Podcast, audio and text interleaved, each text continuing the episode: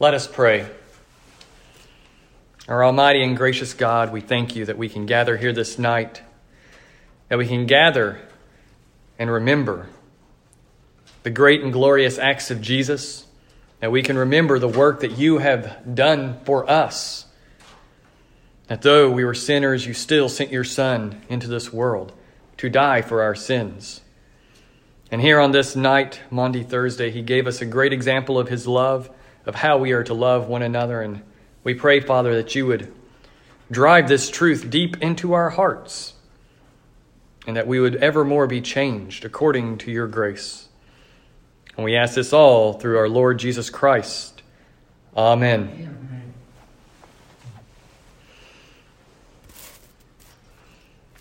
Foot washing is such a strange thing in our culture, in our society, I think.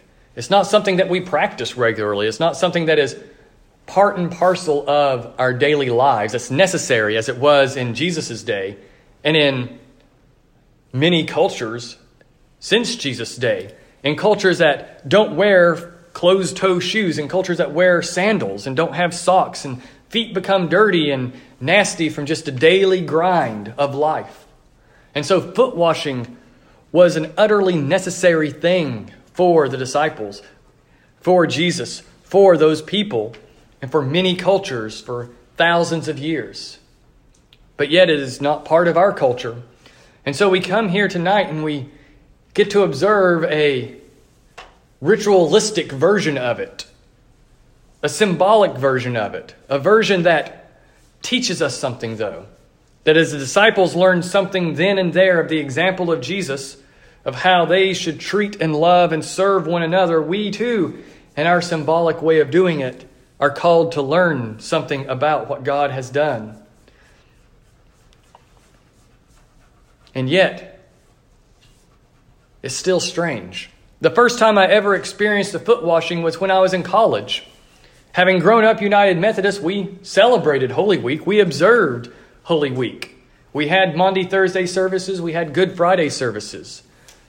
But I don't ever remember in my little Methodist church actually having a foot washing ceremony, actually doing that during a Maundy Thursday service. I guess we would gather and hear about the foot washing and hear it preached and hear it given as an example in a way of living, and that ultimately it's about serving and loving one another. It's about caring for one another and submitting yourself to others. And so, I guess in that sense, it wasn't necessary. But it wasn't until I was in college on a short term mission trip that I first experienced someone washing my feet in this way. And it was a strange experience. It confused me, it made me feel uncomfortable, it made me cry.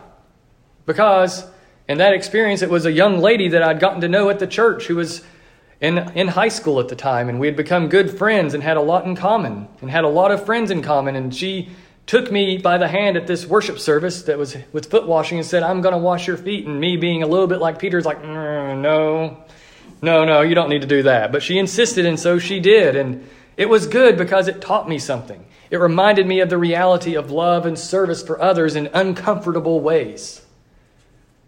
And that is what this becomes for us an example of the discomfort that we are called to experience in serving one another and not just serving, but loving one another. For our service is love toward one another. Service without love is meaningless.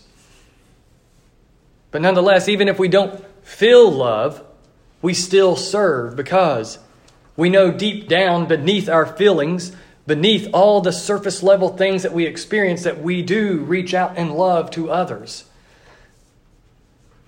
If we only go by our feelings about love, then we will miss the big picture. We'll never do anything because those feelings come and go. They are flighty, they are untrustworthy. They lead us down the wrong path so often. Our hearts cannot be trusted in and of themselves because, after all, Jeremiah tells us in his own writings that the heart is deceitful above all things. Our hearts cannot be trusted. Though they have been renewed, sin still creeps and lurks there, ready to strike out and twist and turn us in the wrong direction so quickly. So, nonetheless, even when we don't feel love, we still serve, knowing that deep down we have been called to love. And that service expresses that love deep down, that true love, that agape, charitable love that reaches out to the other with no expectation of return.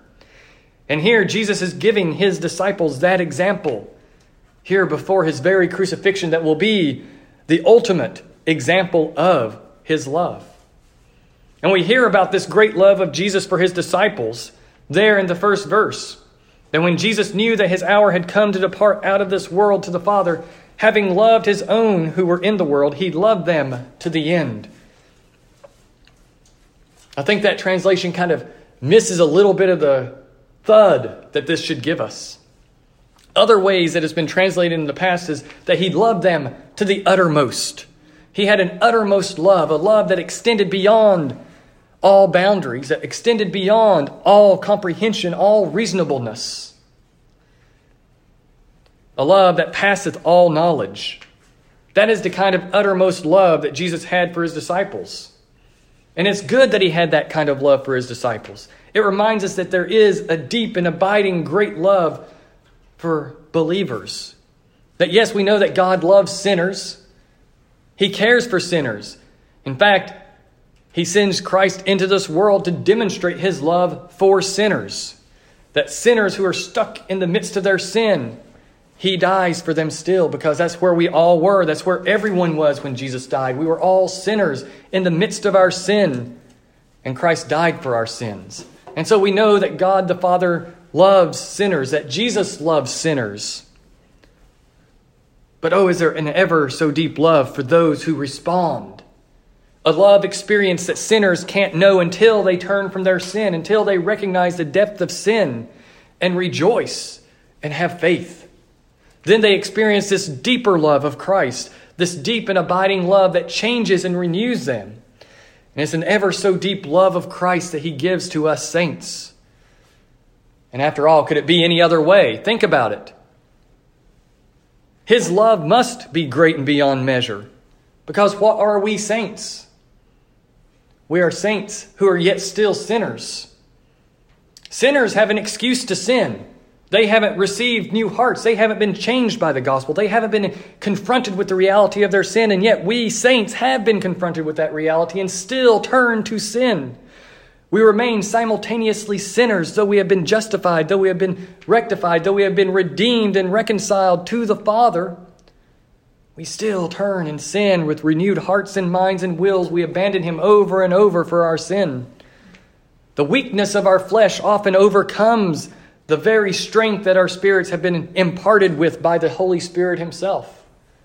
Our flesh is weak, and yet that weakness overcomes the strength of the Spirit. Isn't that a strange thing that occurs within? It's the exact opposite of what Paul speaks of there over in 2 Corinthians 12, where in my weakness I know I am strong. In weakness I know the strength of Christ. But yet, so often that weakness overcomes that strength. Oh, but there's still joy because even when that weakness overcomes that strength of spirit, we can turn and confess that we have been overcome by our flesh. We can confess our sins once more and return back to that uttermost love that never fails, that never abandons us when we abandon it. Bishop J.C. Ryle had a very wonderful comment about this. He said that no mother watching over the waywardness of her feeble babe in the days of its infancy has her patience so thoroughly tried as the patience of Christ is tried by us Christians. Yet his long suffering is infinite. His compassions are a well that is never exhausted. His love is a love that passeth knowledge. Isn't that beautiful to imagine? That uttermost love is beyond all things. His compassion toward us Christians, toward us believers who will inevitably give in to our flesh. That compassion is a well that is never exhausted. For even in my life, when I ran as far as I could from my faith and from Christ, He still reached out and took me back. He still called me back to Himself, and the whole time I was running, He was calling to me. Through family, through friends, through conscience, He was calling to me to return, to turn away from the sin that I was pursuing and come back to Him. because his compassion could never be exhausted with those he has placed that love upon. And so he calls each of us away from our sins. He calls us away from what we once were in order that we might become what he desires us to be. And even in the midst of being and becoming what he has desired us to be, when we turn from that, he keeps calling us to return and coming to us searching for us lost sheep who so quickly abandon him. But even in the midst of that uttermost love, we hear John remind us that there was a deceived heart in their midst, in their midst. Then in verse 2, during supper, when the devil had already put into the heart of Judas Iscariot, Simon's son, to betray Jesus, even with that great uttermost love of Christ for his disciples, there was one who had a deceived heart. There was one who was going to betray him, one who would turn against him and had already turned against him. He had already sold Jesus out. The funny thing about Judas is he is one of the disciples. That at some point during this great ministry of him following Jesus and being his disciple, somewhere in there his heart turned away from the Lord.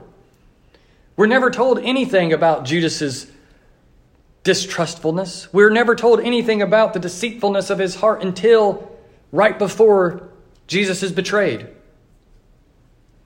We hear a hint of it when he complains about the waste of the anointing oil. We hear a little bit of that, of him not trusting Jesus to the uttermost, of him being more concerned about money than with faith and love and showing affection toward Jesus. But prior to that, there's nothing said. He is one of the twelve. He went out two by two with all the other disciples in pairs and we assume that he cast out demons, that he told of the coming of the kingdom, that he healed people, that he proclaimed the forgiveness of the Father to others. Now, I can't imagine him doing those things without having some measure of the Spirit of God at work in him, some measure of faith being in him all that time. But we don't know what happened. Though he had known the Lord deeply and intimately and had followed him and had done ministry for him, because Scripture never says when the disciples came back that they all talked about the miraculous things they did, except for Judas Iscariot, who couldn't do anything. It doesn't say that.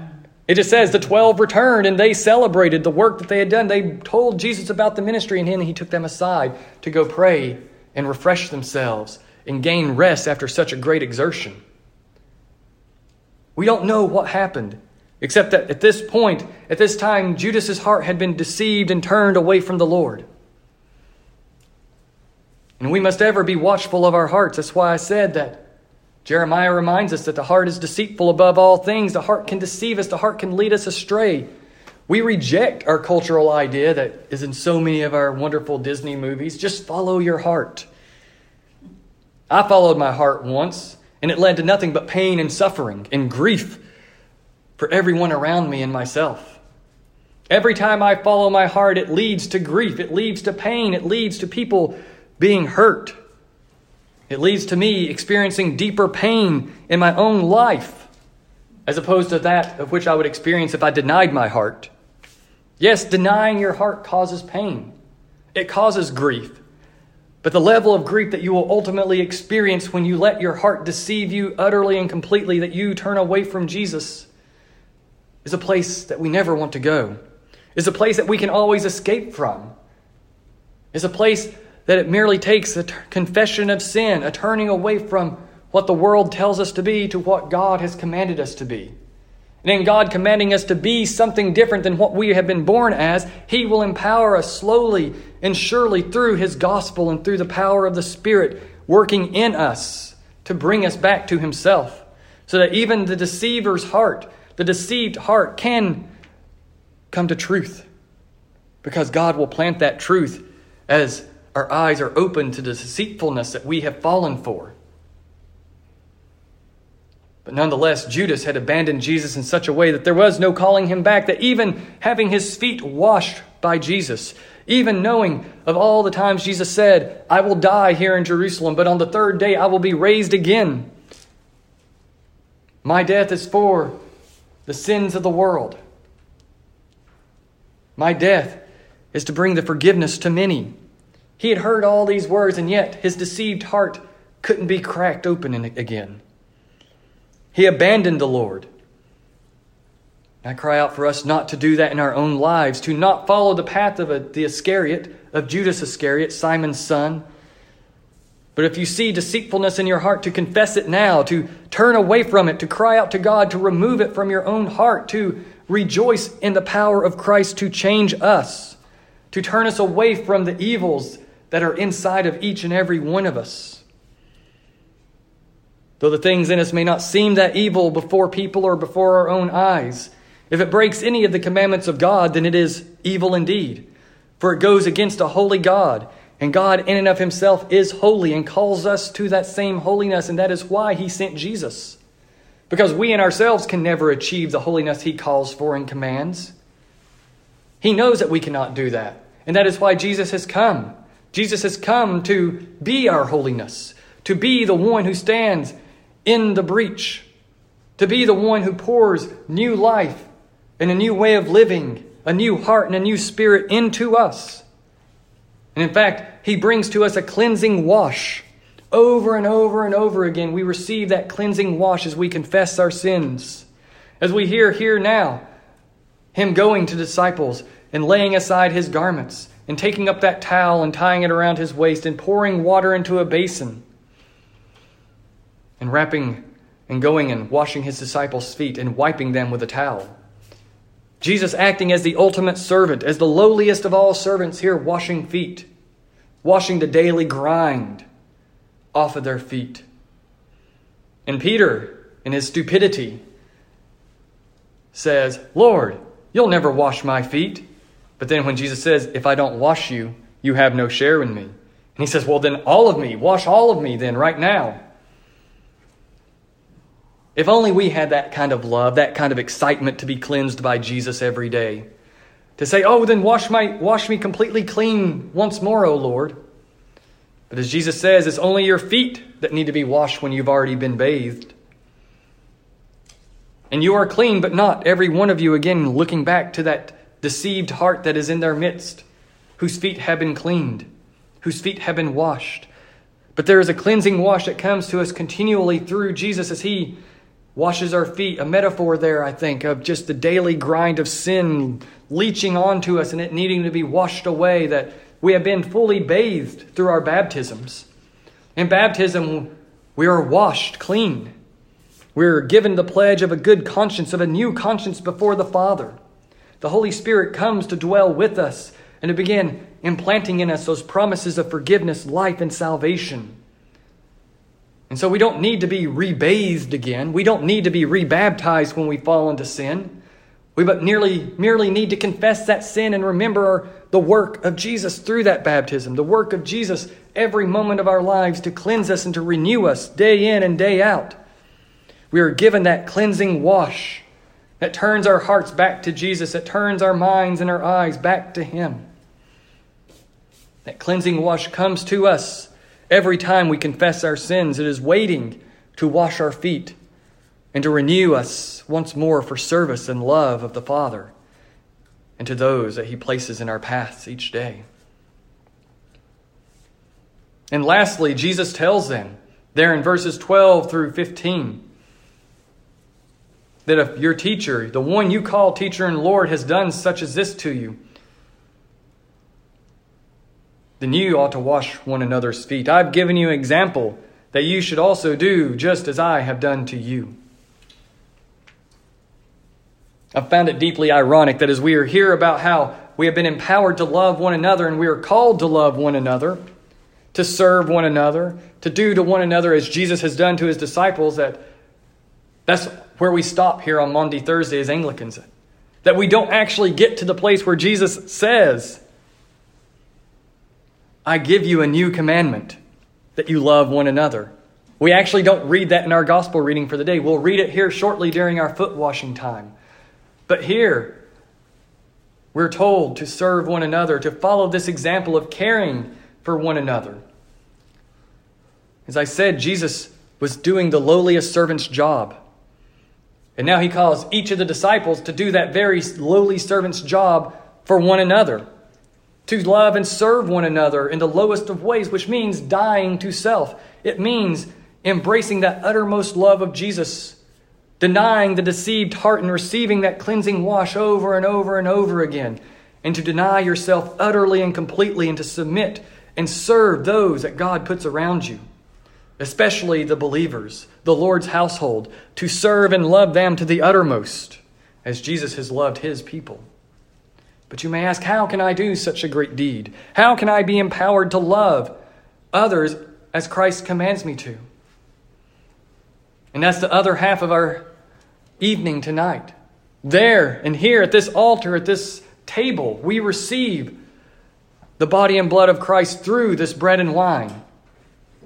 And there we are given the gifts of life and salvation and forgiveness. All the benefits of Christ come pouring into us as we receive with faith, with repentance. As we receive his body and blood through that bread and wine, we are transformed little by little, more and more, and through that transformation are empowered to then go out to love and serve the Lord to go out and do what He has called us to do here. You also should do just as I have done to you. He commands us to love one another in this way of foot washing, in this way of self denial. And He empowers us with the very supper, with the Eucharist, the great Thanksgiving meal. For it is a great Thanksgiving meal, for we receive Jesus through it and are empowered to go out, and we respond with thankful hearts hearts that have been renewed, and in thanksgiving go out to do the very thing He commanded us to do. We get the strength, we get the power, we get the ability to do what Jesus has called us to do. Now, I'm not saying that if you don't receive the Eucharist every single week, constantly, all the time, that you won't have this power in you either. But I am reminding us that this is the central place where we receive from God His truth in that way. As some Anglicans have put it, the Eucharist is the pinnacle of our worship. For here, heaven and earth meet in a way that we can't understand. The veil is pulled back between the physical and the spiritual. And that spiritual comes to invade us. Jesus gives us Himself in that moment, renewing our hearts and our minds in a special and unique way.